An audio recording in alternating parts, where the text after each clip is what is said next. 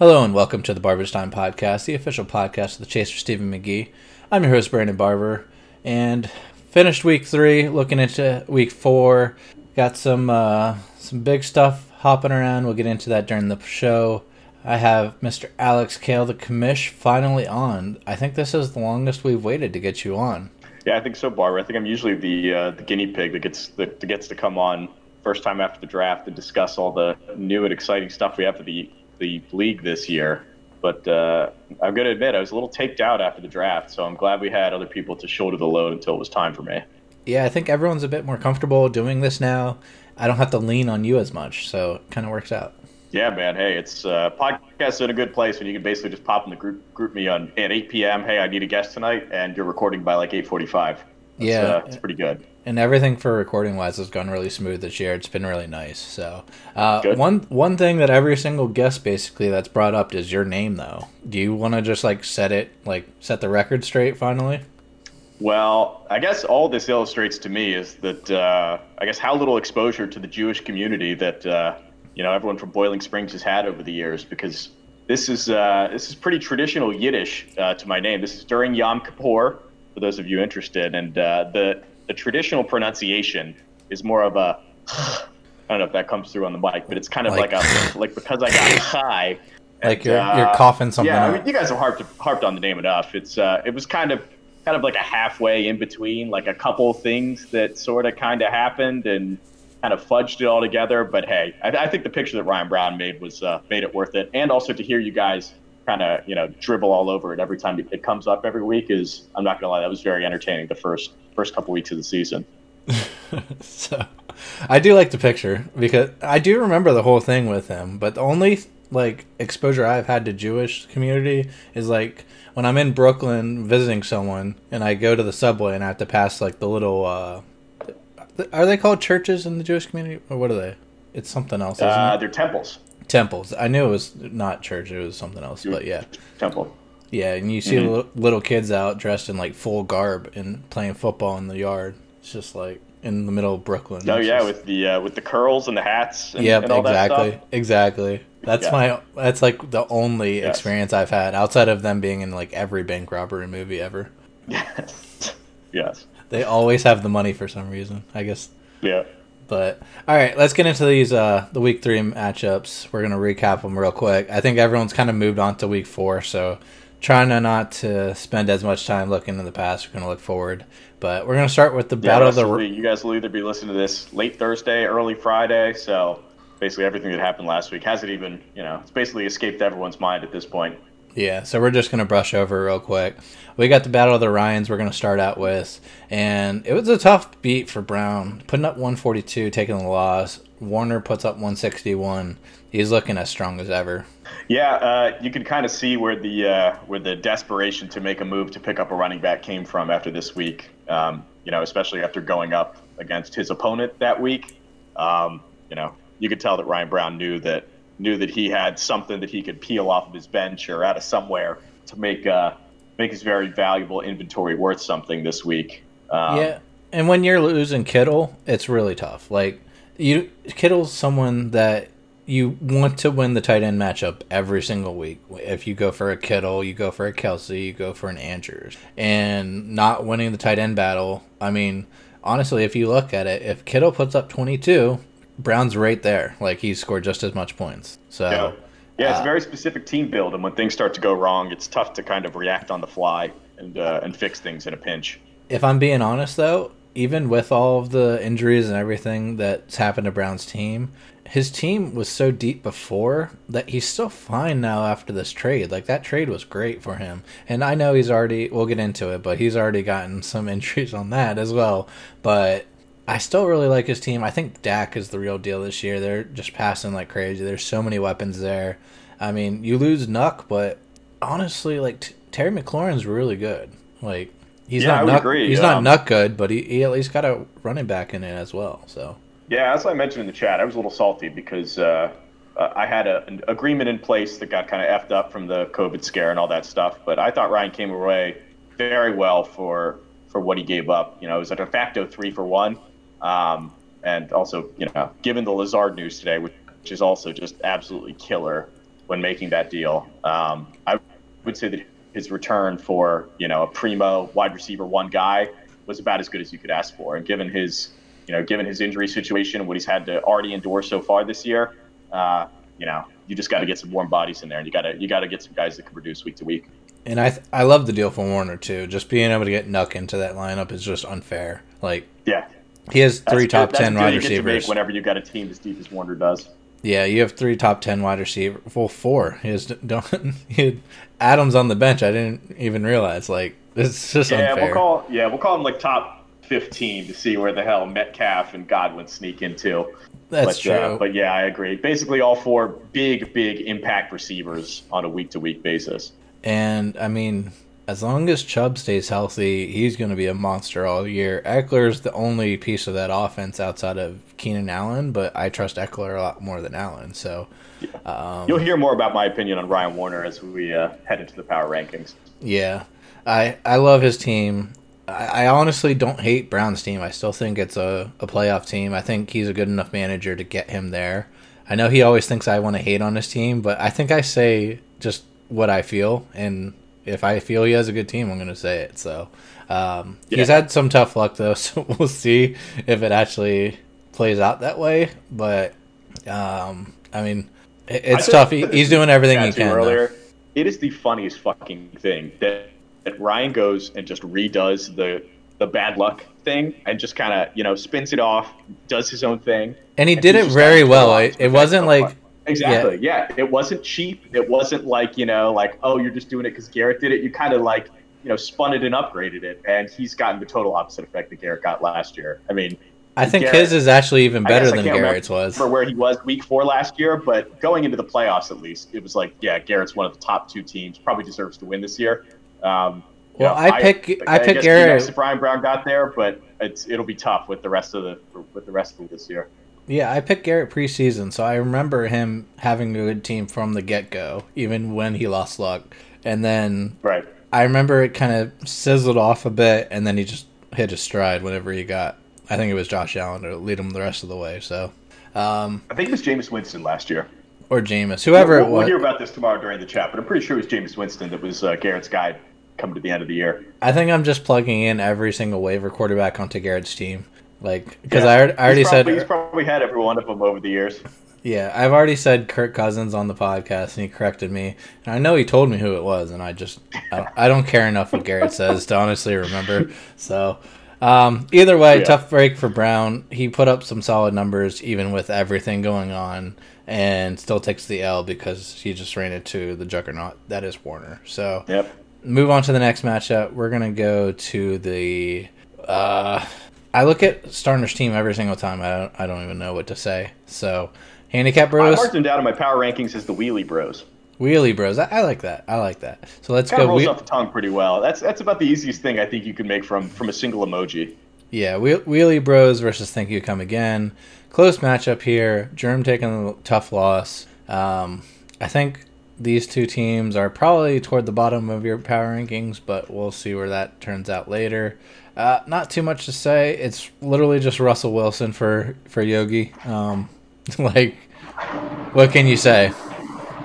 Yeah. I mean, it's objectively as you're ranking teams, it's kind of difficult to quantify how much better a guy like a Russell Wilson is from a guy like Dak Prescott or Lamar Jackson, or like a guy that gets you like reliably 25 to 35. And Russell Wilson or Pat Mahomes, I guess Pat Mahomes is kind of easy to quantify, but Russell Wilson goes out and gets you a couple 50s, every season. That is singularly the thing that will win you every week. And, I went through it with Lamar last week. It's a nice little X factor to have. It's kind of the whole argument behind why you don't really put a lot of draft stock into quarterbacks is, these guys that come up. I mean, Wilson was a keeper, but you saw Allen was a free agent, and it's very difficult to before the draft, allocate capital to these guys and say 100%, he's going to get me 2 or 3 50s a year, and that's why I'm going to draft him in the 6th round. You kind of just have to catch lightning in a bottle and just hit who the hot quarterback is this year. No, I think, frankly, there's 5 or 6 of them. I think in the NFL, you just got to get lucky with them. Russell's biggest thing is he would only hit the 50s whenever they got down early, and then he'd have to come back. Now, They don't have that defense, so You think this is going to keep up? Maybe not 50s, but 30 plus. I can definitely see it happening because that defense is awful. I mean, I think organizationally, I think Seattle has made it a point to, you know, if I have to hear another, you know, old white person on television say, "Let Russ cook" one more time, I think I might jump off my building. They all say it like it's a unique idea, like. No, I know. And like this is my idea. Really, it's kind of been like driven in the ground for the last like 2-3 years, but whatever. I mean, it's clear organizationally they know that that's their best chance to win and to really put up numbers offensively. Honestly, I don't think Carroll knows. I think he's just doing what he needs to do at this point. I think if they ever get the lead, they're just gonna run it like they used to. Probably. I don't think they've really had any regime changes. I think Schottenheimer's been calling the plays for the past like. Yeah, but Carroll is just—he's the one who says, "Hey, go run the ball." Just, like he still believes that running is their best way to win. Because he even said it after the first game or whatever. He was just like, "Yeah, that wasn't exactly our game plan. Like, yeah, it worked and everything, and yeah, it was great, and yeah, he does this every single time we ask him to, literally every time. But we don't like doing that." If we don't have to, we'd much rather just run the ball. Right. He thinks of that as like, that's plan B. It's like, if we really have to, we unleash the beast, where plan B is what gets us a win every single time. Like, yeah, exactly. Where they say you might as well just start with plan B because it works a little bit better. Yeah. But on the other side of the coin, I frankly think Starner's team is a little bit underrated. Looking at him top to bottom, I was one of the few people, I think, after the Michael Thomas trade that was kind of more pro Starner.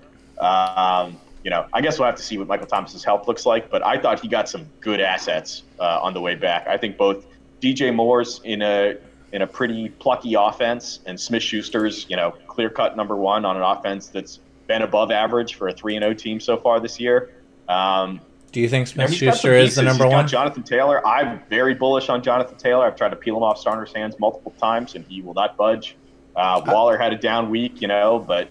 Very, you know, if Waller plays, usually the way that Waller plays is, I don't know how you'd rank him, but I'd probably say he's tight end 3 rest of the season, if we had to guess. I'd go closer to 5 because I would definitely have Andrews over him, Kelsey Kittle. Fair. But just target share-wise, right? I mean, the guy's expected to get like 8 to 10 targets a game, and how many tight ends in the league can you say gets that? So, I mean, I owned him last year. He would either put up the 2 points that he did in this game or he put up 20 plus. So right. He's a very hit or miss guy, but honestly, as a tight end, all you're looking for is that he at least has the chance to have that high end. So right. I would definitely say, like, this week I heard the top 10 tight ends, like, I think 6 out of the 10 or something were owned less than 40% of leagues. Like, it's right. not something that you can predict. It's one of the reasons that guys like Kittle and Kelsey and Andrews are so highly valued. I think Starner caught a tough beat last week. I personally wouldn't be surprised if he was in the mix for a playoff spot at the end of the year. So, yeah, I can definitely see him fighting. He's one of the guys that he's going to make as many moves as he needs to in order to get him in the best position. So he's a good good manager, and props to him for making a trade that he thought he needed, which, I mean, you're looking at all these different things that happened to him. If he didn't make that trade, like, he definitely wouldn't have had a chance to win this game. Yeah, you're 100% right. So I give him credit for that. Top beat at 0-3, but I think he's going to have some positive regression over the next few weeks. Yeah, it's very tough with him because he has to make managerial decisions that are very tough each week. As in, like, he has to choose whether to play Watson or Ben. He has to choose, like, does he stick with Gurley the rest of the year, or is he going to, like, whenever Cam Akers comes back, is he going to start switching to him? Or if Devonta comes in, what's he going to do in that situation? And same with Lamb. Can he work him into the lineup? So, hey, honestly, the fewer of those that you have, usually the better off you are. But, you know, even after Target, you know, you and I just naming a couple of them, I still think that they're not the worst decisions you have to make. They're tough, but they're not horrible.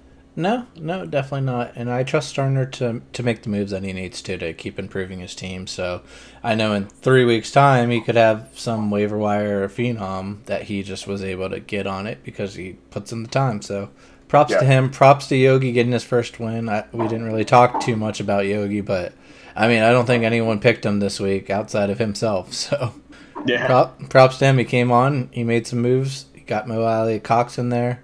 And got himself the win, so congrats on that. Yeah. So let's move on to the next matchup. We're going to go to Goonie Gang versus Big Ol' Sweethearts, Matt versus David. Tough beat for Matt. Like, he hasn't gotten it clicking yet this year.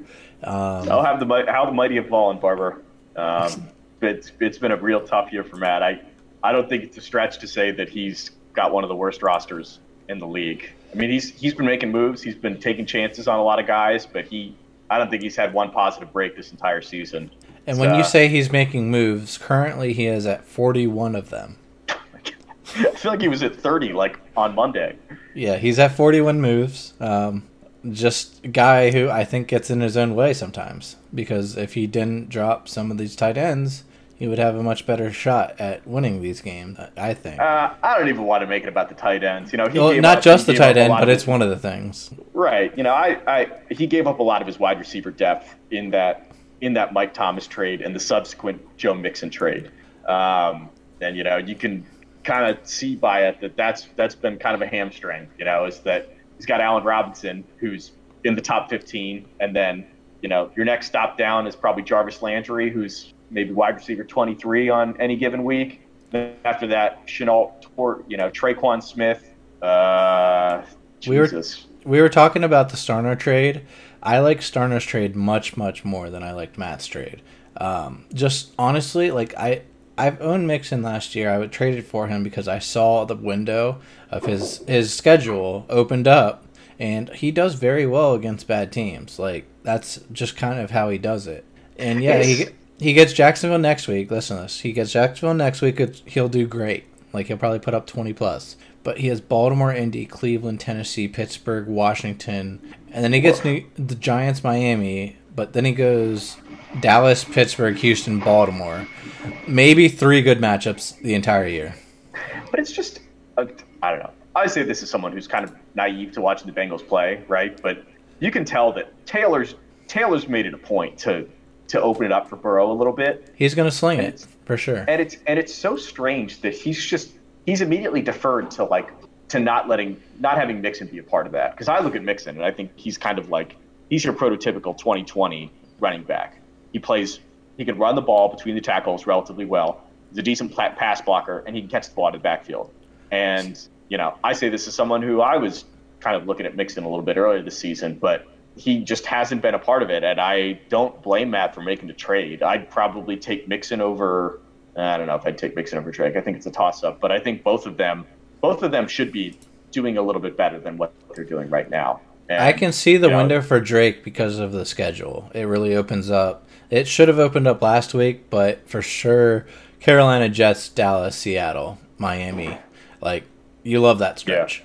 Yeah. And yeah. I mean, it closes up a little bit. He gets a bit tougher matchups, but I think I can at least see the window there because Drake's going to catch the ball. That's a good offense. As far as looking at the Bengals and what you've seen so far, like you said, they're going to sling it. Like, they're going to be throwing the ball. They're not going to put Mixon in the lineup as much. Well, he's going to be in the lineup, but he's not going to be the main guy. Blocker, which is exactly. Just strange to me. I don't know. I think Mixon is a pretty damn good running back. I think so, too. Especially with a coach that I feel is pretty creative with how he does things, I would expect him to touch the ball a little bit more than he has. We'll see. I mean, at this point, he's his flex, so what are we talking about? Like, as a flex, I would take Mixon all day for sure. Yeah. It's just when you look at his receivers, it's tough. Yeah. I mean, he's going to get Chark back here soon, this week probably. Which that'll help a lot. Then he just needs to find a wide receiver 3, and that lineup's a bit more sure overall. And you know Matt's always going to be, like, we'll talk 2 weeks from now. Matt's going to have 5 different players on his team, right, probably starting for him. So that's right. Everything's TBD. By the time this pod drops, who knows? He might be making a move right now. Exactly. Let's look at Cook's team a little bit. Talk too much about Matt's team. Cam Newton, what do you think of him? I'm very pro Cam Newton. I do kind of find the timing hilarious that he benches him for the first couple weeks, and the week that he plays him, he goes out and kind of, you know, puts up a pretty limp performance the way that he did. But I think I'm relatively positive on what his outlook looks like the rest of the season. I think he's in a pretty creative offense. I think the Patriots are really willing to open it up for him a little bit. So I'm definitely pro Cam Newton, I would say. I am as well, I believe.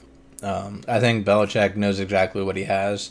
He knows how to use them because he's schemed against guys like him for his entire career. So it's like everything that Belichick hated scheming against, he gets to now exploit on other people, plus things they haven't probably thought of either. So yeah, I mean, and you get guys like Josh McDaniels, right, that wrote up the fucking playbook for Tim Tebow. He got Tim Tebow to win a playoff matchup. Like right, exactly. And, like, I'm not saying that was, like, 100% on Tebow, but, like, Cam Newton is just essentially a good right-handed version of Tim Tebow. Yeah, for sure. You know, so that's also to their benefit for sure. I actually think Cook's team is very dangerous because right now he's facing so many between injuries and just, like, everything going on with his team, and he's still 2-1. Like, he's 2-1, he's in fifth place currently, and I think it's a very scary team to face because you have guys. Yeah, like his team definitely looks different with Julio, AJ Brown, and Mostert in the starting lineup. Yeah, you know, the Mike Davis Cinderella carriage is going to turn into a pumpkin here in a couple weeks, but at least he's riding it out while he's got it. Hey, but it was a good move to get him because 100%. I absolutely agree. It worked a lot better than, you know, my try with Malcolm Brown or Matt's with Nyheim Hines or any of that shit. So, and I think this is probably the worst AJ Green's going to look all year. I would also agree. I think he's developed some rapport with his new quarterback. Between that and guys like Higgins stepping up, you can't focus as much on Green because right now Green is taking everything, and it's not going to stay that way. I like Cook's team for sure. I think Dalvin Cook is very strong. Kareem Hunt is amazing. I'm trying to pry him away from Cook as much as possible, but there's no way I can do it right now with all the injuries that Cook's had. Mostert, like, as much as I think it's gonna be a group backfield, there's gonna be three guys in there all the time. At the end of the day, the best one out of the three is Mostert. 100%. Nah, well, you could maybe make a case for a McKinnon, but when you want to talk about track record, I need to see it from McKinnon before I say that. On having the best season with the 49ers, it would be undoubtedly Mostert. Yeah, for sure. He's the safest out of them. I can see a window for McKinnon, but he needs to do it this week because he didn't really show it last week, honestly. I think he got hurt, I heard, and he didn't play as much, and Wilson kind of took over, so maybe that was part of it. Right. But the yards per carry weren't there, so definitely need to see that. So yeah, good win for Cook. I like his team more than I thought I would. He's made some moves that he needs to. He's had some trouble with injuries. Overall, great for him to go to 2-1. We'll see what Matt is able to do. I mean, it's always interesting with Matt. So yeah, agreed, Barbara. Agreed. I think dangerous is the right word for Cook. I don't know if I would say the same for Mr. Murfreesboro himself. Yeah, not yet. But let's move on to my matchup. Barber's time getting the win over tight ends and tight pies, 170-139. Basically, it comes down to that Monday night matchup. Got Mahomes and Kelsey to come in strong for me.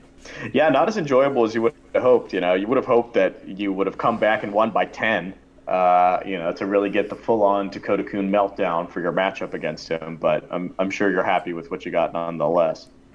Dakota was playing it down. You know he was melting down, watching. He said he wasn't watching, but just knowing Patty's going off on you after Patty's your boy, like, yeah, you know, it's happened to me too. The I have no chance. Then your guy goes off on Sunday night, and then you're like, maybe I have a chance on Monday night, and it's like, no, you never really did. You just kind of lucked out with your guy on Sunday night to begin with. You know, whenever Kamara was going off for 40. He was lighting up, and he just had, like, in the back of his head, he's just like, oh, maybe I do have a shot. He didn't want to tell us that he thought he had a chance, but he thought he had a chance. He 100% thought he did. By the way, Jerry Judy just coming down with that big touchdown catch. That was nice. There you go. Broncos are going to beat the Jets. I told you, Barber. Good for Dakota. Good for Dakota. He's told me all the time that, you know, the happiest he is with his team is just his keeper prospects next year. So I guess that's a little strange to be looking at your team right now and say you're most excited for what you got next year. But I definitely don't think I disagree. You know, between Ruggs, Dobbins, and Judy, someone is going to make themselves apparent as the keeper. I would probably say it's going to be Judy. It's 100% Judy. Judy looks like the real deal. Like, just looking at him, he just looks like physically he's there. And he's one of the guys that even when he came to the draft, it was like, of course he's going to be, like, fucking good. Like, there's no doubt in my mind that Judy's going to be a good NFL player. He reminds me of Nuck, honestly. He reminds me of DeAndre Hopkins, like, to that point. Yeah. I can definitely see it. In knowing that he's going to be a good pro, yes, I totally agree. So, I mean, I don't think, honestly, I think Ruggs is more of a bust than anything. I mean, he could find his niche, but I don't think he's ever going to be anything more than a wide receiver 2 type. I don't think he's ever going to be able to, like, just take over wide receiver 1 for a team. I don't think he's going to get to that. Yeah, I mean, if he's even, you know, a wide receiver 2 version of Tyreek Hill, I'd say that's a successful pro career. Definitely. I don't know if he gets there. I don't know who that archetype kind of translates to in the modern NFL, but who knows? I mean, he reminds me of like just every single type of Raiders receiver back in the Al Davis days. Like that's true. He's a guy who, you can see the promise there. He has the speed. He has some talent, but it's probably not going to happen. Honestly, like I'm sorry, but it's probably not. Like, yeah. Al Davis was certainly, I think, popping a Woody from the grave after that draft choice. I mean, his son is probably in the same boat. I mean, he got raised under that. Like father, like son. Yeah. So, anything else pop out to you? Indy defense coming in strong. Wait, Bar, before we, I do want to talk about your team just a little bit, but before we go, I want to ask is who would you trade for Odell Beckham going through the rest of the season? Because I say this as an Odell Beckham owner last year, and frankly, you can tell Dakota is not happy owning Odell Beckham this year. Second-round draft pick. He's in an offense that's pretty good. It's focused on the run, and it doesn't really seem to want to highlight the ceilings that Beckham's capable of. So, you know, you can't just trade him away for peanuts. He does play in a good offense. He does have a chance that he'll put up some productive games. But I personally find him to be such a challenging guy to have to manage throughout the year, especially when he's in a situation like the way that he is. You know, it just becomes totally apparent in the first 3 weeks. What's his seasonal outlook going to look like? So I was super high on Beckham coming into the year. Dakota will tell you, I've made plenty of offers for him. I think we might have gotten close 1 or 2 times, but never actually ended up pulling the trigger, Dakota. I think he might be regretting some of that now, but probably not. I mean, we'll see. Yeah, you just got to take it and you got to give it a shot with what you got. Exactly. I honestly, it's really tough because I'm still, you see the talent, like in the second game of the year, he showed off what he could do. Like, it's just weird because he then disappears. And let me give you a hypothetical, Barber. Odell Beckham or James Robinson from the Jaguars. James Robinson, no problem. Like right now, everyone but you has no running backs. So I think. Yeah. No, yeah, I guess that does make it different is the shortage of other positions. I mean, I was listening to a couple different shows, and they're saying, like, is Odell actually, like, a bust, or do you just have to rethink of what you should have drafted him as, which is what he has been, which is a bottom-end wide receiver, too. And, like, honestly, that's probably what he is. Like, he's closer to a Hollywood. If you just reframe what you view him as, he's a productive player. He's just not the guy that you draft at the end of the second round to win you the league. Yeah, he's closer to a Hollywood Brown than he is to a Diggs. Just looking at these two teams right now. It sucks because it's Odell. Like, you want to see it, but when you don't have a good quarterback, which Baker is not a good quarterback, I mean, he has the moxie and everything. He can get you some wins. That team can win with Baker, but it's not going to be because of Baker. It's going to be because Baker didn't make the mistakes. And it's not going to be because of Beckham. It's going to be because of Chubb. It's going to be because of Hunt. I mean, I don't think they need him. I don't think they need Jarvis Landry. Like, it sucks because they're good players. They can do stuff, but Odell needs to get traded or needs to get out of Cleveland if he wants to resurrect his career. Yeah, it's kind of crazy to think that he already needs to have another revival of his career to get things right. I just don't think the Browns was ever a good match for him. Like, going from the Giants, I think the Browns is one of the worst spots he could have landed, a team that wants to run first. Because I know it's cliche to say, right, but he goes to the Patriots. Probably a hell of a lot better fit. He goes to the Texans, and he becomes Nuck all of a sudden. Like, I can see that. I can see it. Yeah. Because it's there. But he didn't, and he's not going to. Like, he's stuck where he's at, and and you have to live with it. So if I was Dakota, I'd probably be shopping him like he's trying to and just see if someone still believes in him and believes in a resurrection, because you can mark me out as a buyer. I've rode the Odell train. I love Odell as a player, but I don't think I can willingly give up any capital to bring him in. That's the thing, is because Dakota's not going to be willing to just take anyone for him. He's going to want a serious player. And who's going to give up a serious player for a guy who, for 2 years straight, 3 years straight, has done nothing? So, and it's not his fault. It's not even because of him. It's because of everything around him, which is almost worse. Yeah. You're exactly right. There's no ace in the hole. Like, this is how it gets turned around. It's like, nope. It's just the infrastructure that he's in. So, you said you want to talk about my team a bit. What do you want to say? So I just want to get an idea of what you think of your wide receiving core going into the rest of the season. It's still very up in the air. I like that Deontay, when he actually isn't concussed, gets a million targets. That's all I can ask for out of that position. Hollywood, what can you say when Lamar puts up 90 yards passing? Like, I don't blame that on Hollywood. I blame that on... Monday night was a stinkeroo by Lamar. Like, Lamar missed him on an 80-yard touchdown. If he gets that, all of a sudden he has 20 points. And we're thinking completely different of Hollywood. Do I think Lamar's bad? No, I think Lamar is completely... I don't think he's MVP level. Everyone knew he was going to step back a bit. But he's still A-minus, for sure. Even passing-wise, when you consider that. So, I think there's better days on the horizon for Marquise Brown. I think as far as my bench, with looking at Hilton, Anderson, Harry, I think Anderson is probably going to be there all year. Hilton, I think he's going to have a game or two where he could win me a week if I actually end up playing him during that week. But that's the problem, is you have to pick that. So. Right. You have to guess. You have to kind of have a premonition of when that's going to turn around. Exactly. I think of Anderson as like your ideal bye-week plug. He comes in and scores you anywhere between 7 and 18 points, and that's the guy you want in as your bye-week plug. If I can get a Deontay Johnson putting up 15 to 20 a week, if I can get Kupp going between 10 and 30 a week, and then if Alshon can come in and be similar to a Robbie Anderson type, that's all I'm looking out of that. And then I get kind of plug-ins. Okay, maybe none of them are like a high-end type of guy, like a Nuck or a Ridley at this point. I can even throw him in there, wide receiver one. Like, none of them are going to ever be a wide receiver one, maybe. I mean, Kupp can be, but it's going to be basically just looking for who's going to be the wide receiver twos and who's going to be between 10 to 20 instead of who's going to be 1 to 10.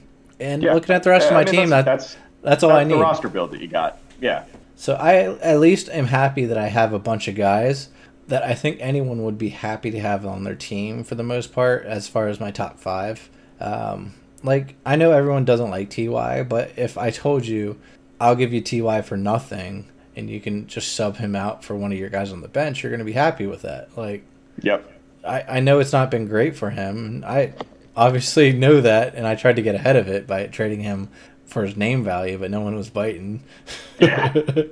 I do see some good gains for him coming, but it's not going to come very quickly, probably. I mean, it could come this week. I don't know. I'm not going to play the waiting game, Barber. You got a great defense, absent Mahomes and Kelsey, right? But you got a great defense, and you had a good kicker before Kuhn went down. Yeah, that was tough. I don't know if he's out this week or not, but I sincerely think that Indianapolis is this year's San Francisco. I think Indianapolis is – they've built their team to play in low-scoring games, and that is what they intend to do all season. And they've got a – if you look at the schedule, it really is good. The only games you're scared of is like a Baltimore or Green Bay, and honestly, that's about it for the entire season. Yeah. And I'll take a loss in one or two with the defense putting up maybe 0 points if I get the rest of that schedule. So definitely happy with the defense. They weren't drafted by anyone. I didn't draft a defense or a kicker. So, hey, man, San Francisco wasn't drafted last year either, and they went on and they were the best defensive unit anyone's ever seen in fantasy. So it just happens year to year. You just gotta. It's another one of those things. You just gotta gotta be really active. You gotta spring immediately once you see the first signs of it. I know I missed out on the train this year, but you just gotta be proactive about those things. Yeah. So my basically my thought on my team is I need to win quarterback every week. I need to win tight end every week. And then as far as running backs, I should be able to push either equal or get better than them, depending on how many touchdowns Zeke gets and how well David Johnson does. And then wide receiver, if I choose correctly, if my managerial skills are correct, I'm going to win that week versus almost any team. And if you've looked at my team, scoring, it's just gone up as I kind of figured out the team a bit better, as my guys kind of fluctuated a bit. I've gone from 130 to 150. Now this week I'm putting up 170. Obviously, it's not going to keep going like that the whole year, but I'm liking where my team's at. Okay, right now it's not obviously someone you're scared of necessarily, but at the end of the day, Dakota's looking at Mahomes, Kelsey, and Hollywood on a Monday night. I don't think anyone wants to face that ever. Whatever you say about my low end, you know the high end's there. I can put up 200 in a week, so that's how you're going to win. As you said, the defense is sneaky because if they're able to put up 10 points a week, that's all you like. That's top tier defense. And if they have a high end of 29, hallelujah, you know? Yeah, great. Yeah, this is the highest they'll get playing the Jets. But sure, you still know you have someone that can pack a punch. They still have Jaguars again this year. They have Cincinnati. They have Cleveland. I mean, it doesn't let up. So I'm definitely happy with them. I'm excited to see where David Johnson goes, your league winner. He got past the tough matchups. We get to see him against Minnesota, Jacksonville. I think we'll really learn what he actually is in these next 2 weeks. And after the Jacksonville game, if someone wants to come by him, come and get him. Yeah, I will say I expected a little bit more after him after the first night. I was very bullish on him after first night. It's Pittsburgh and Baltimore. Right. He's played a tough beat ever since. So tell me which defenses in the league you would like to play over Pittsburgh and Baltimore, and I guarantee you're able to name 29 of them. It's not something he wasn't even terrible. He at least did some stuff. So I mean, I'm happy with him as a 5th round pick. Yeah, give me that. So let's move on from my matchup versus Dakota. I'm happy I got the win over 500 for the first time in 2 years. Thank God. So let's move on to your matchup. Tough beat for you. You again, just like Brown, you put up 153. You're going to beat most teams in the league this year, putting up 153, 4th highest score of the league week. Taking the loss to the weak ass pussies, Garrett Breon. Great team name and picture for Garrett. 174. Honestly, not even that impressive for Garrett. Yeah, I mean, the Keenan Allen explosion kind of happened out of nowhere. I don't know if it caught a bomb or what. I wasn't even watching the game, but it literally went from Keenan Allen has 3 points, Keenan Allen has 16. Listen to how many targets Keenan Allen had. 19. Yeah. You throw the ball to him every play, you're going to do some good things because Keenan Allen's going to get open. That's pretty good. And again, the Josh Allen buzzsaw is a real thing. Just in terms of draft value, opportunity cost. That's probably the best acquisition we could have so far this year. When it's time to add superlatives at the end of the year, I'm sure that'll be considered. But yeah, otherwise, no one that really crushed, otherwise outside of Josh Allen and Keenan Allen, I really wasn't looking at anyone on the team and being like, fuck, I have no chance. I battled, I hung in there, did what I could, but not enough to beat Mr. Breon. The Jones game was probably about as good as I could have gotten Sunday night. But then again, Mason Crosby goes and hits 3 field goals over 40 yards. Not great. Yeah, it's really tough. I mean, you had your Henry game. You were looking for it. You got it. You got the lock at 3 touchdowns and 100 yards exactly. It's like he knows that he gets a bonus at 100 yards, and he got you exactly. Well, I was hoping I'd either get it between him and Sanders, because Sanders ended up at 95, and it was an overtime game. And I was like, you've got to be kidding me. This guy can't get to 100 yards.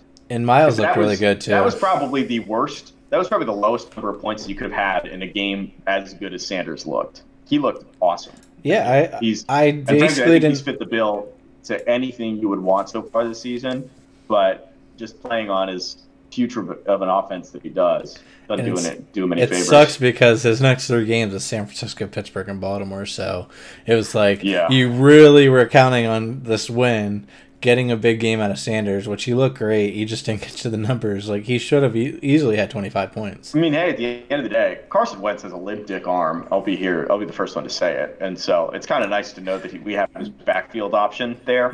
Do you remember that the coaches are all that willing to give him the ball? Do you remember that first year with Wentz when he actually looked like – he honestly looked like such a prodigy. He looked exactly like what Josh Allen's doing now. Like, yeah, it was his second year, the year that, frankly, I think he deserved the MVP.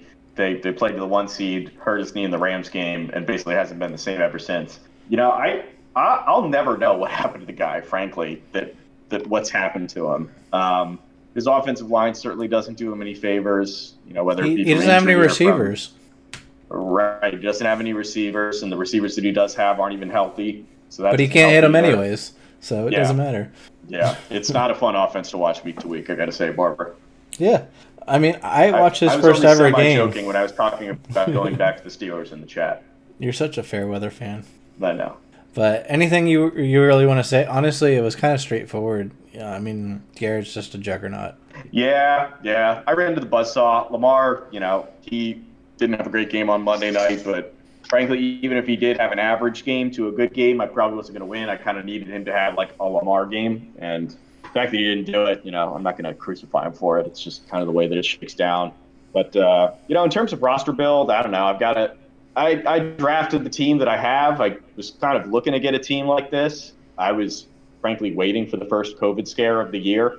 I was hoping it wasn't going to happen to my team to say, hey, I've got three other starting running backs sitting on my bench. Like, let's make some magic and make this happen.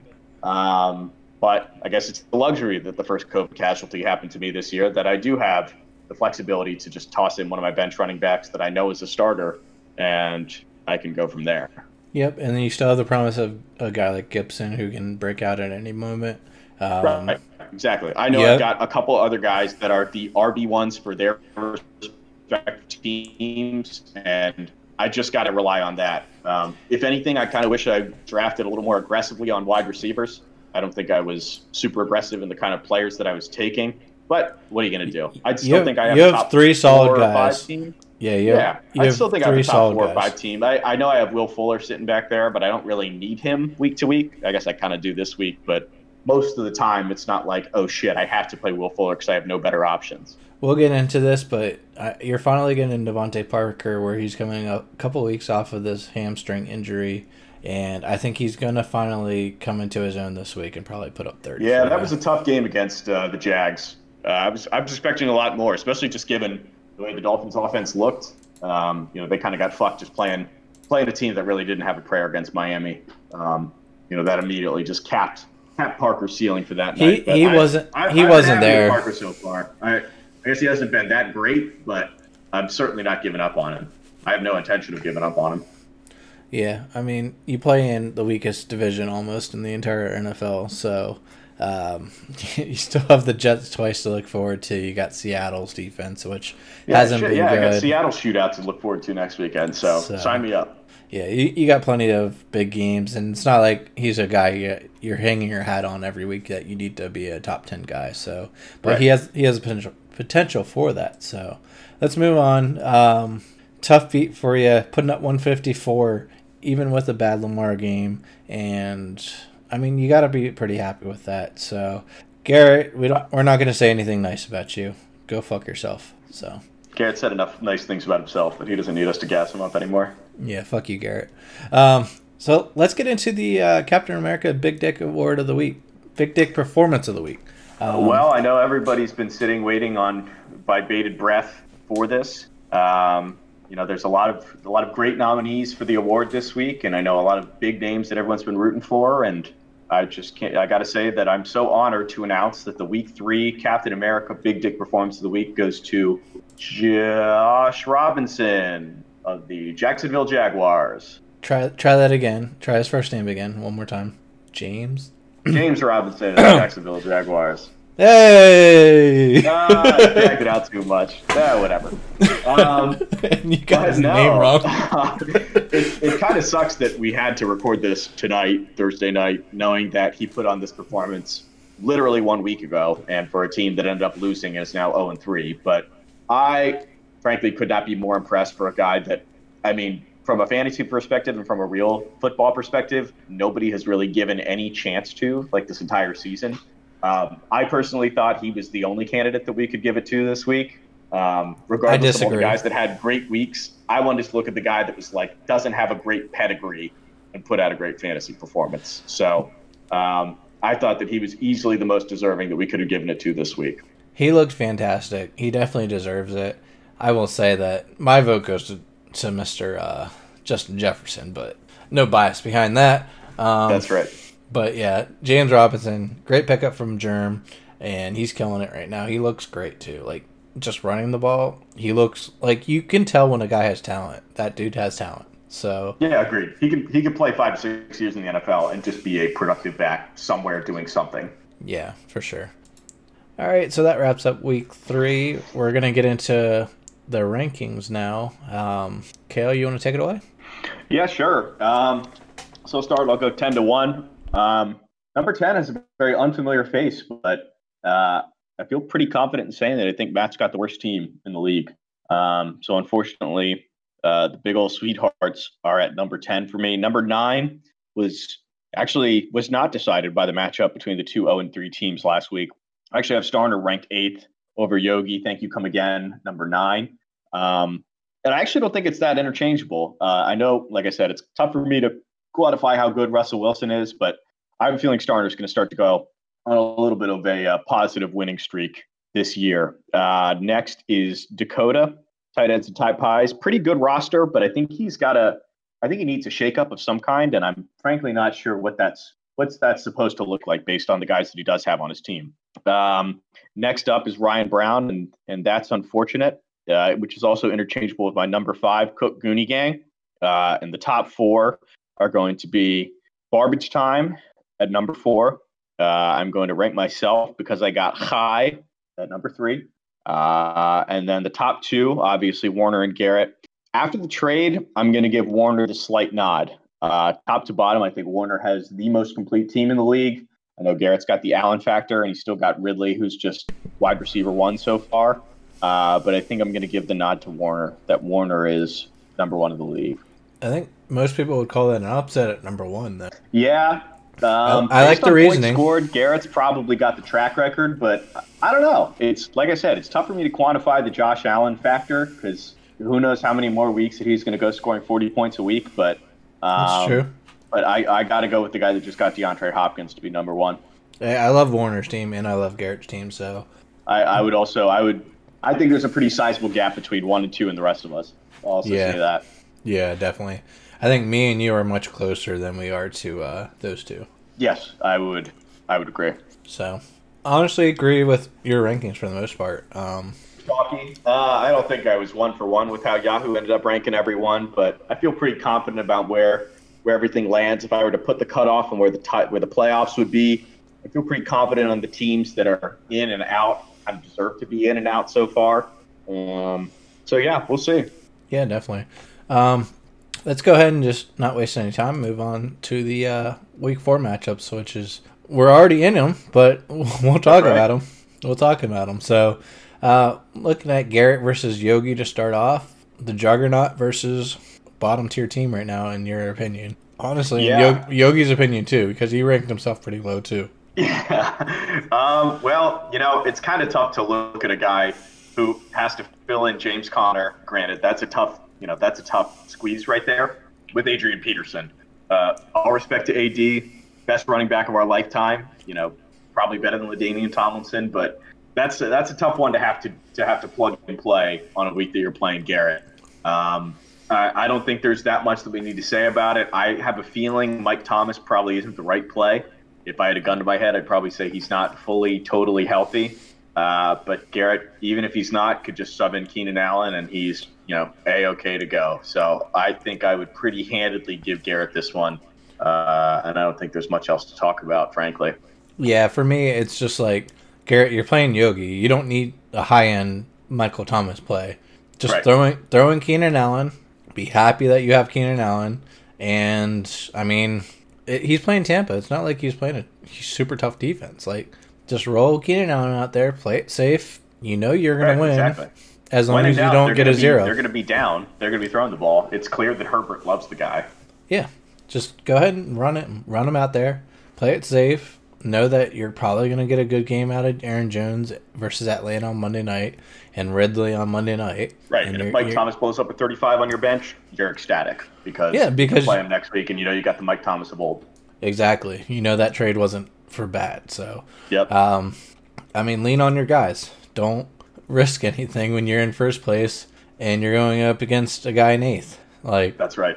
I think Yo might need 60 by Russ to take this one. It's tough because he has no running backs. Like you said, like Adrian Peterson, Mark Ingram. Like most years, Mark Ingram's great. Not this year. Not against Washington's defense. Yeah, great. So, like you said, not much to say. We're both going Garrett on this one. I don't even have to ask Kale. Go fuck yourself, Garrett. And moving on to the next one. Warner versus Matt. We're already getting started on this one. We're getting to see what Denver defense is doing so far from Matt. But, again, this is pretty much the same as last one. It's the top two teams are just too good. Yeah, I'd probably agree. The way that Yahoo puts the numbers up make it seem a little bit closer than expected, but that's also assuming that Drake and Mixon are going to get 30 combined. Which so far has not really bore out very well for Mr. Matthew here. Honestly, I can see those two getting 40 combined this week and it not mattering at all. Yeah, Jacksonville, Carolina, you could probably make the case. I mean, you can make the case for 50. Personally, yeah.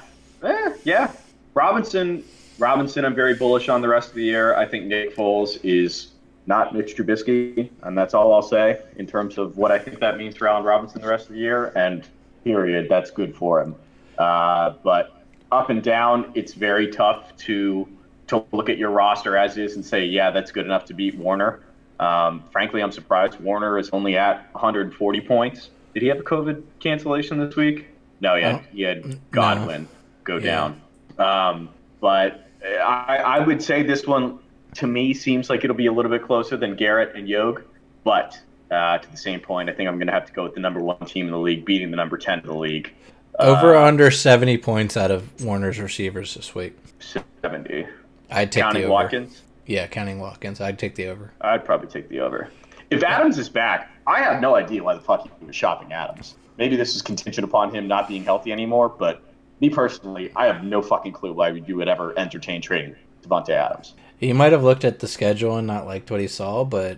Honestly, like he's the option that Rodgers is going to feed. News. Like you have Rodgers who has like ascended to some level of fucking zen this offseason and is perfectly like mentally acute of all things at all times. And, you know, he doesn't even care that Jordan Love's his backup. He's just going to go out and, you know, fucking crush everyone.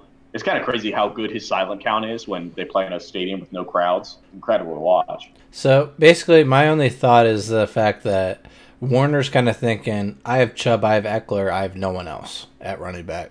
If I can trade Adams for a good receiver and then another running back, just to kind of give myself a little bit of depth at running back, then fine. Right. But I think you don't need to start a running back outside of Chubb or Eckler. Like you could have one of those two. I agree. You could have one of those two, have your other four wide receivers. Warner, if you'd like to talk, Devin Singletary and Adam Thielen packaged very neatly together. All that's left is the postage on the package. They were ready to find a home last week, and it didn't come through. But if it can work for Devontae Adams, let's make it happen. He literally just got rid of two guys that are better than those two for nothing. Okay, Barbara, no need to talk about this here. don't stick a pin in my trade talks here. 0-4 Matt, you think he's out? Of the playoffs? Yeah. Like no matter, I'd probably say yes. Gun to my head, I'd probably say yes. Like no matter what he does. So I'll give you an inside track of what Matt's currently thinking. He's thinking that he's getting Chark back versus Cincinnati. He's going to get 20 out of that. He's thinking Hunter Renfrow is going to be some underrated, under the radar guy who's going to blow up, and he's going to get 20 randomly versus Buffalo. He's thinking that. I guarantee that. And then he thinks Allen Robinson versus Indy. He's thinking Allen Robinson had a good game. He'll get me another 20. And then Matt Ryan is going to have to score points versus Green Bay and go 30.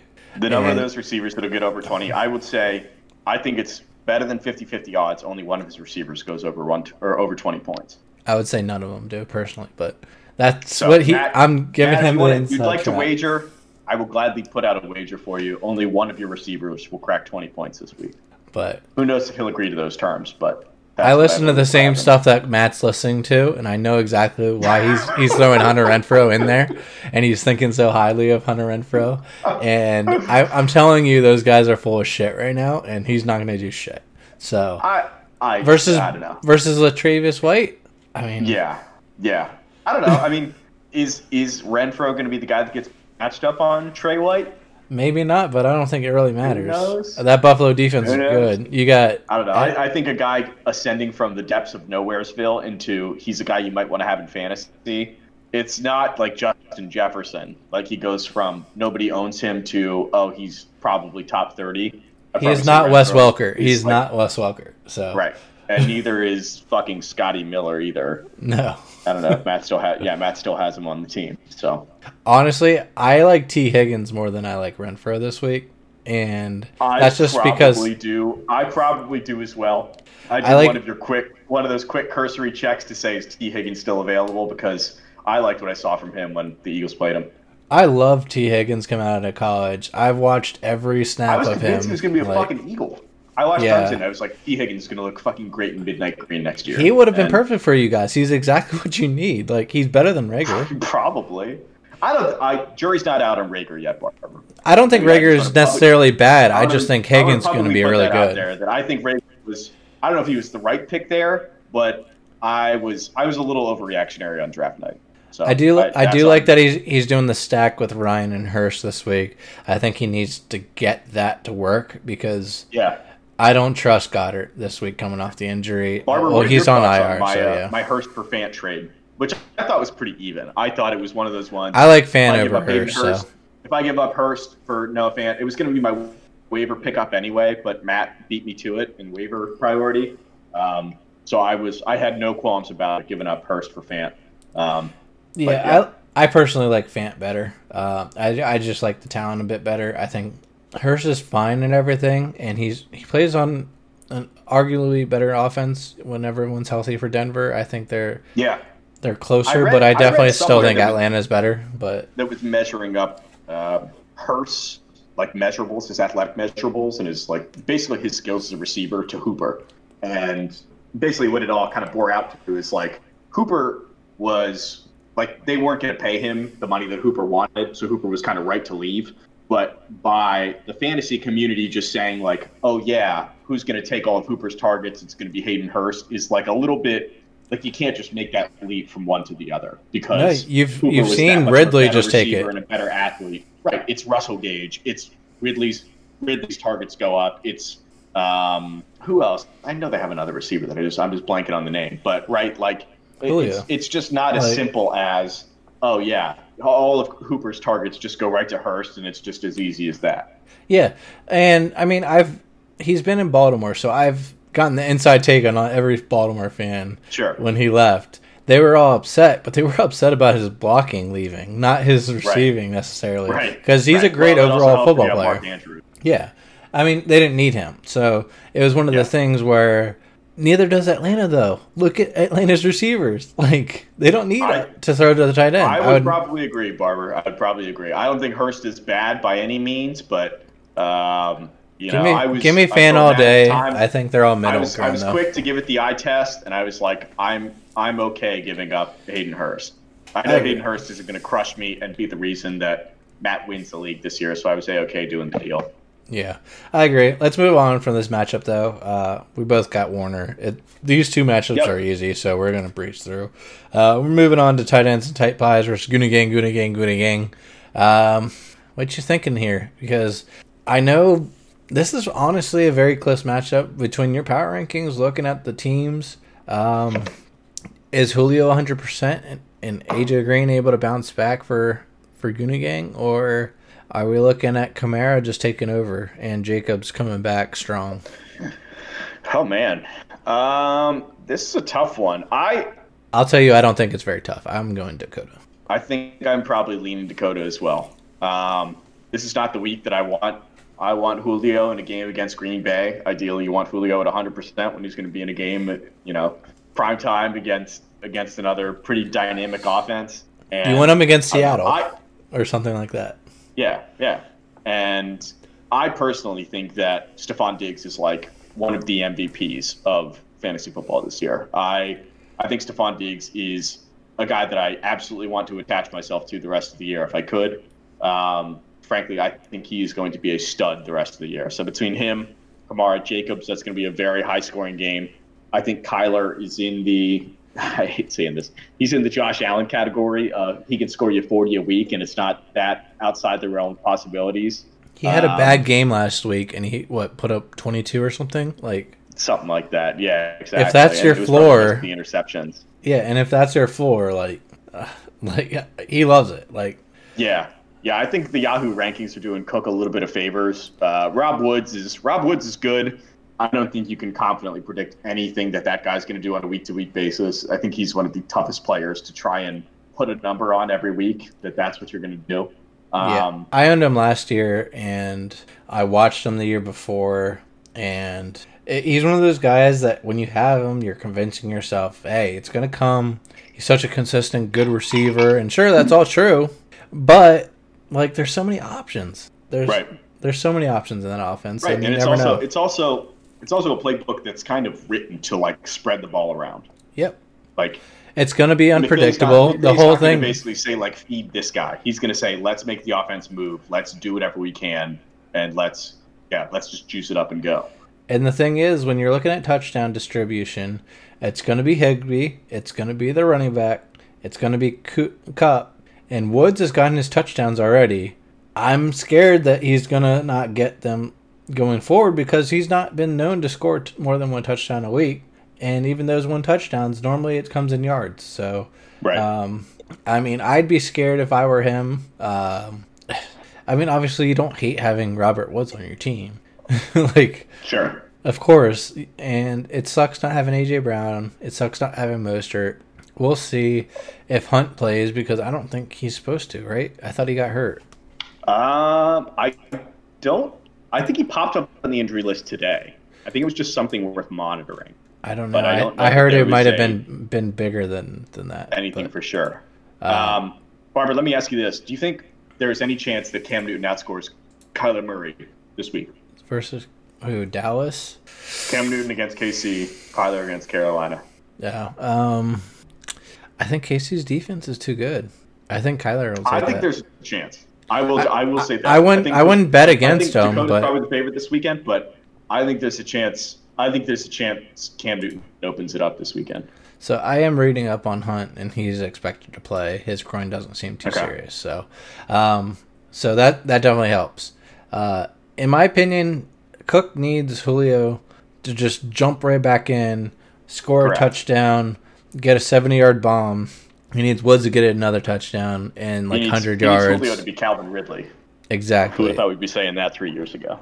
He needs Mike Davis to score 2 touchdowns. He needs Dalvin to do well, which Dalvin should do well against Houston. And he needs Mark Andrews to show out and Hunt to get his versus that Dallas defense. I don't understand why Cook has Seattle defense. They're bottom 10 of the league. Barbara, I was reading something the other day that apparently it's and again, this is kind of galaxy brain fantasy analysis, is that you want to target fantasy defenses that play in shootouts because it means that it's more likely that a turnover for a touchdown can happen.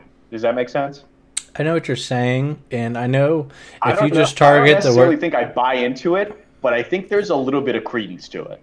I think it's if you get a bad defense and they just end up in a shootout somehow, there's a chance that they could actually be okay. So they're playing Miami. You have Fitzpatrick. He's either going to put up 40 or he's going to throw 5 picks. So in that sense, yes, I can see it. Right. In another sense, I also just like targeting rookie quarterbacks and young quarterbacks in general. Give me a guy who's unexperienced versus an okay defense, and all I need out of my defense is them not to put up a zero or negative points. You just need 7 or 8 points and just don't embarrass me, basically. Exactly. And if you get more than that, gravy. You don't build your team off your defense, though. So it's as long as they're not hurting me and I can win the other positions that I actually built for, great. I mean, I don't think this is... I don't know. I don't know if I would roll the dice with Seattle, though. I'll just put that out there. Either way, I'm going with Dakota. I don't think there's too much of a... I don't see the... I told you the path for David. I don't see it happening. Yeah, Barber, I'm not as definitive that I think Dakota's going to win, but I'd probably lean that way. Gun to my head, I'd say Dakota's going to win this. So we're both going to go Dakota. We'll see what he does for defense with Pittsburgh being postponed. We'll probably see... Who do you think he's going to drop? Ruggs or Slayton or Ingram? I don't think he drops Ingram. It's got to be Ingram. Has to be. I think he dropped... Ingram was a bad pick then, and Dakota knows it. He's going to drop Ingram. No, he'll just drop Latavius Murray. What am I talking about? Right? I still think he should drop Ingram, personally. That's me saying that I was pissy that Dakota took him as a second tight end before I could get him as my first. He should drop Ingram. Ingram has failed the eye test so far. There's no reason. He hasn't done anything, right? Hurts. You think there's no reason to keep him on your roster with Zach Ertz. Like, it's one thing if you have a team like mine, and it's just kind of like you're figuring out as you go with tight end. But if you're allocating draft capital to tight end, you're absolutely fucking yourself by carrying a second tight end. Absolutely fucking yourself. And as a side note, you know, whenever he plays at home, he has like a 99% chance of just destroying something on his body, whether it be his head, right. He has his 8 knee. Games a week on the new worst turf in the NFL. Yeah, like... Or 8 games a year. That's not great.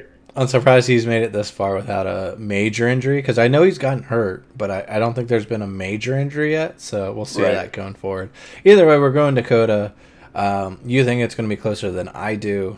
I mean, I don't hate Cook's team. I definitely think there's a window for him in the playoffs once the injuries come through and everything, and some guys develop. Yeah, that's a big deal. It'd be nice to have Mostert at full health. For this week. Yeah, and AJ Brown. I don't hate your team, Cook, but I'm going Dakota on this one. So let's move on to my matchup versus the Wheelie Bros, Dream Squad, and I mean, we're predicted to tie, so that's something. Even Garrett and I were expected to tie, or I think Cook and I were expected to tie, and we got within a point of each other. So I will say that's without a kicker for me. So okay. All right, that's fair. The Mahomes matchup against New England has got to be terrifying for Germ. But Deshaun versus Minnesota. I'm going to lean you. Deshaun versus Minnesota. That's a 40-point Deshaun game. That's true. I forget how bad the Vikings secondary is sometime. I'm going to say I'm not too happy with my team at this point. I do think it comes down to David Johnson, whether he can get it done or not. But Barber, I still think I'm leaning you. I don't think Todd Gurley is the guy that you want in fantasy this year. No. He does not do it for me in the slightest. I do like that Taylor's against that tough Chicago defense. So even though I think he does get it 15, I don't think he's going to break out for 30, which I think Germ needs. Taylor would be your ideal RB2, not RB1. You want the RB1s like Zeke that are going to get you like 22 points. No doubt about it. Zeke hasn't had a breakout game yet, because no one scored with them, or they've just scored too much. I think this is behind. They've been behind, catching up like the Seattle game. Exactly, and this is finally a game where I think Dallas just destroys Cleveland. They just run it down their throat. Cleveland wants to run the ball. They're probably not going to be able to run the ball because Dallas knows that. Dallas actually, they have not a great secondary, but I think they're decent against the run. I don't want to hang my hat on that, but. Either way, personally, as a now NFC East aficionado, I think Dallas is going to play in a shootout every single game this year. I think every single game they're going to play this year is going to come down to a final drive or two, like 3 or 4 giant, these 2 plays change the course of the game. I just have a feeling they're one of those teams that plays up or down to their competition. I don't think McCarthy's that great of a coach, and definitely not. They just seem to be one of those teams that they're just going to play. They're going to play for the spotlight every single week, and that's how it's going to be. Question, do you think Justin Jefferson was a mirage, or do you think he comes out? He's not going to score 30 again, but do you think he is a solid play? Solid play, yes.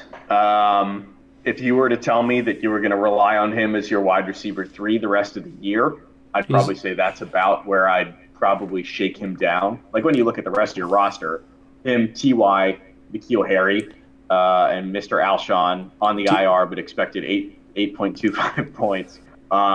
I would probably say that Justin Jefferson as your wide receiver 3 the rest of the year is at least a pretty fair assessment for where I think you'll finish up.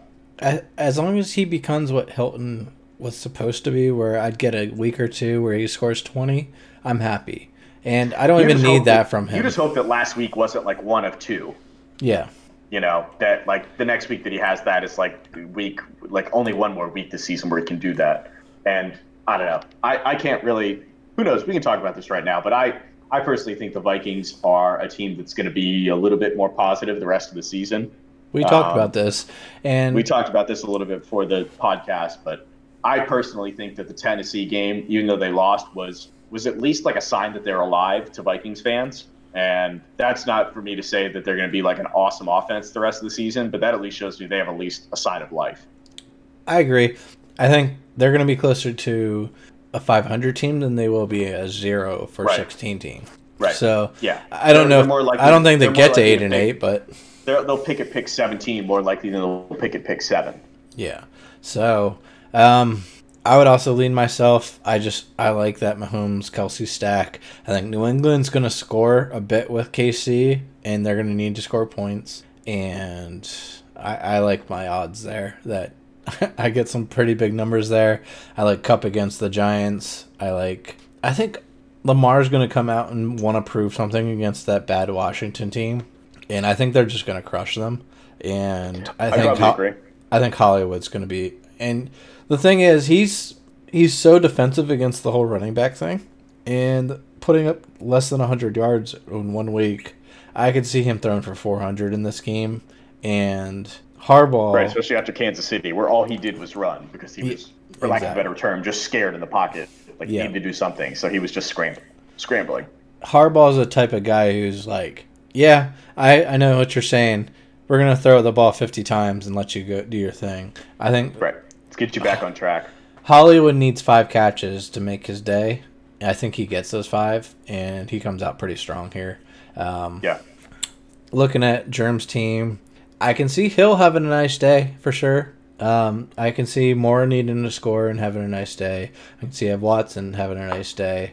But just the running back position, I will say I think he might be due for a game. I can see it.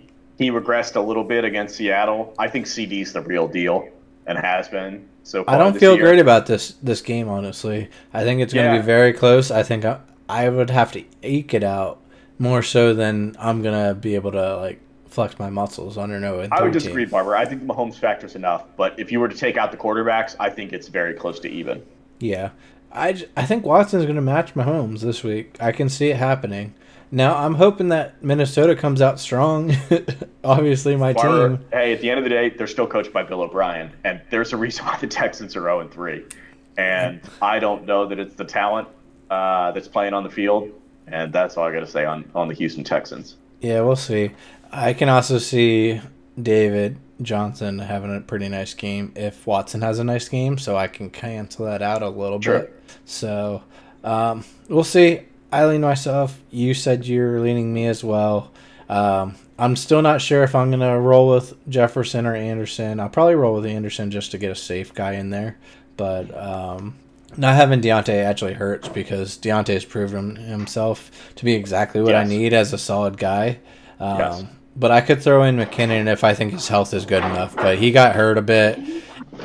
And if McKinnon is out, then I would probably just roll with Wilson, but we'll see. Right. We'll see how that goes. So let's move on to your matchup because I got high. There you go, Barber. Much better. I haven't looked at the teams yet, but you have Lamar Jackson on your team, and I'm saying Lamar Jackson is going to show out and do well. Devontae Parker is going to show out and do well. I'm going you. I'm playing Ryan Brown. That's unfortunate after his big trade. He's certainly lowered his ceiling, I think, after canning DeAndre Hopkins. And Carson looks like he's a full load based on Yahoo's projections. But I would probably agree that I think I'm leaning myself. As we speak, Fant hasn't done much during the game, but I don't think that really changes what I kind of believe my team to be able to do this week. You were losing the tight end position no matter what. I did make a play to add the Rams last week because they're playing the Giants this week. And I think that is a swell matchup to have, especially with Chicago going against Indy. Could be low scoring, but I don't think Indy's a team that's going to be turning the ball over a lot, whereas Los Angeles, I think, is going to be sacks and pick city, frankly. So what are your thoughts on one Gallup? Do you think he is kind of not what you should think of him because of what he did last year anymore because of CD? And two, does Carson actually play? And if he does, is he actually Carson? For Gallup, I firmly believe that three Dallas receivers can all be very productive fantasy assets throughout the year. I think you saw in the last game that Cedric Wilson, is that his name? Mm-hmm.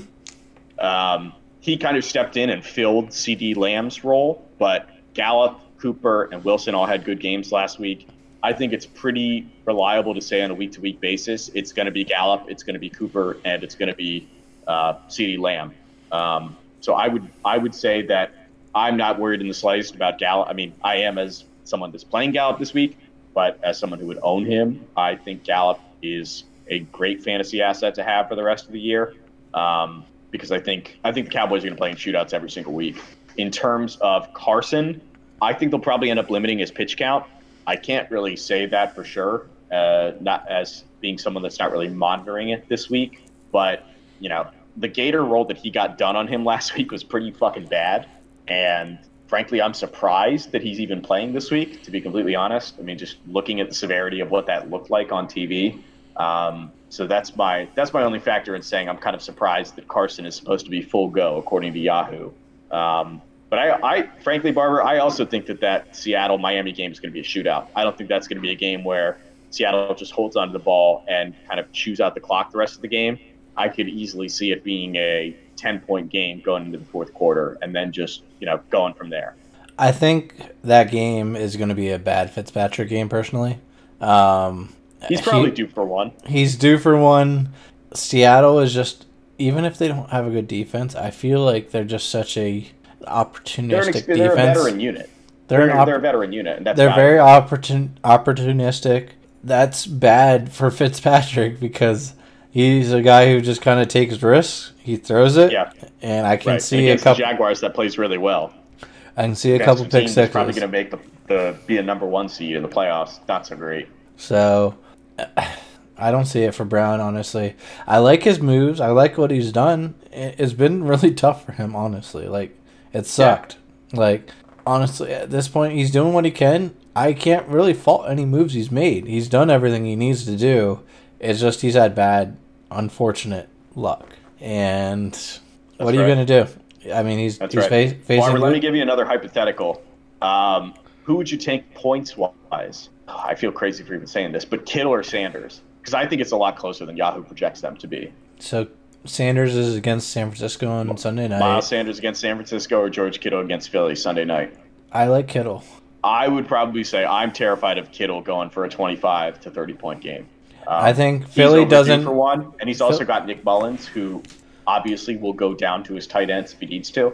So Philly is very good against the run. They're not great against tight ends in particular. I like Kittle. If he's healthy, he's going to score points. That's a scary one for me. I assume Garoppolo's not going to. Monday players, so that's really what it's going to shake down to. Yeah, I think honestly, he needs Kittle to blow up for 30, which he can do if he's healthy enough, and if the rapport is there with the quarterback. And then Gaskin has looked amazing against a bad Seattle defense. If Gaskin can just come out of nowhere, do some stuff, Carson can score some touchdowns. That's the X factor, along with Dak putting up 30 or so. Yeah, even Gaskin's line last week, it was good. It wasn't necessarily the line that tells me, oh my God, I'm fucked because I'm going against Myles Gaskin this week. Yeah. So, you know, that's a TBD. We'll kind of have to see what his usage looks like. Kind of after having his, I don't want to call it a breakout party, but certainly a lot more usage than, you know, average Joe expected for Myles Gaskin to have before the season started. Yeah, it's definitely tough for Brown. I can see a couple of these scenarios playing out, but he needs all of them to play out to beat you, and I don't see that happening. If it does happen, then great for him, because I'm rooting for him. But I don't see it happening. I think you're going to be 3-1 after this week, and then you're going to get a comfortable 20-point win and be happy with it. I would probably lean to agree. It's a toss-up if Fuller plays this week, but I know I've got other options if his pesky hammy is going to cause me nightmares again. Yeah, I mean, it's like this is you playing down Derrick Henry. It's down versus the Pittsburgh defense, so I don't think you're expecting a crazy amount. But either way, it's Derrick Henry. You were playing him no matter what. So if you can get Will Fuller to play against Minnesota's defense, he's going to put up 100 and a touchdown more than likely, just because it's Minnesota's defense. Yeah.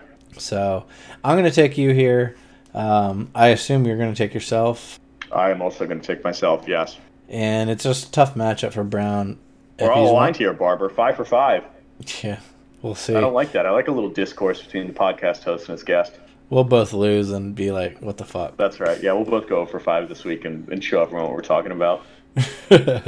Maybe that's a good projection for the Pick'em League. We'll both go 5 for 5, split the $900 pot. That's right. So I think that's about it. Wrap up the show here. Sure. Honestly, not great matchups, if I have to be honest. I think there's only one reason we would go 5 for 5, and that's because most of the matchups are pretty definitive, one way or the other. Yeah, at least gut feeling wise so far. I've certainly been proven wrong quite a bit over the years here, but yeah, we'll see. So appreciate you coming on, Kale. Good to get the commission on for the first time this year. I'm sure we'll have you on 2 or 3 more times this year. Sorry to Kiki for keeping you away for so long. We're running a bit long on this one, but oh, that's all right, Barber. Had a nice little cameo from the dog. I'm sure you guys heard him in the background, but I need to meet the dog. That's right. What's the dog's name? For my friend Barber. Happy birthday, bud! Thanks for having me on tonight. Appreciate it. I have been drinking in the background. I had 4 mudslides and 2 60-minute IPAs. So I think I've held it together pretty well. I would agree, Barbara. I would agree. So, and I drank them all during the pod, so congrats. I appreciate it. Looking forward to this week. Should be a good one. I won't watch any of the games Barbara. Again, but that's kind of been how it's been going for me so far this year. Yep. So, good luck to everyone. I mean, half the matchups are already playing right now, so see how it goes. Thanks for listening. Bye.